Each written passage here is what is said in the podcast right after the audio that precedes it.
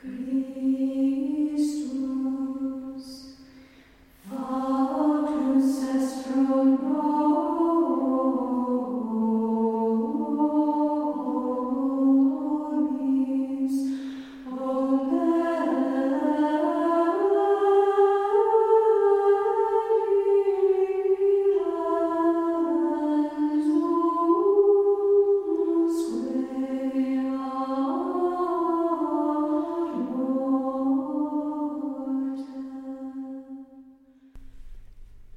Vrienden, in deze laatste dagen voor Pasen staan we heel bijzonder stil bij het lijden van onze Heer Jezus Christus, dat uiteindelijk ervoor zal zorgen dat zelfs de dood een hoopvolle plek wordt.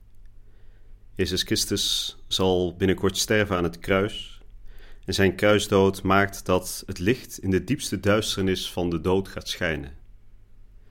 We staan deze dagen hier bij Radio Maria bijzonder stil bij de zeven uitspraken die Jezus doet wanneer hij hangt te sterven aan het kruis. De zogenaamde kruiswoorden. De afgelopen dagen hebben we gemediteerd over de eerste twee kruiswoorden: Vader, vergeef het hun, want ze weten niet wat ze doen. En voorwaar, ik zeg u, heden zult gij met mij zijn in het paradijs. En vandaag staan we stil bij de derde uitspraak die Christus doet aan het kruis, namelijk: Vrouw, zie daar uw zoon. We weten dat aan de voet van het kruis de meeste van Jezus' leerlingen hem in de steek hadden gelaten. En dat daar de leerling bij uitstek, zijn heilige moeder Maria en de heilige Johannes, de beminde leerling, trouw zijn tot aan de dood. En we horen op dit moment dat Jezus zijn liefdevolle blik laat gaan over zijn moeder en zijn goede vriend Johannes.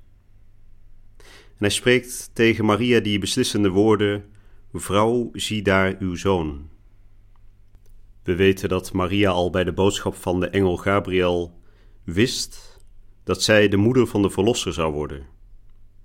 Niet alleen maar moeder van de mens Jezus, maar ook moeder van de God Jezus, zoon van de levende Vader.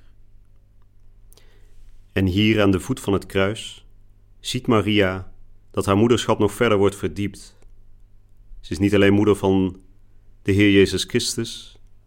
Ze is ook moeder van alle geestelijke kinderen die door het bad van het doopsel zijn herboren.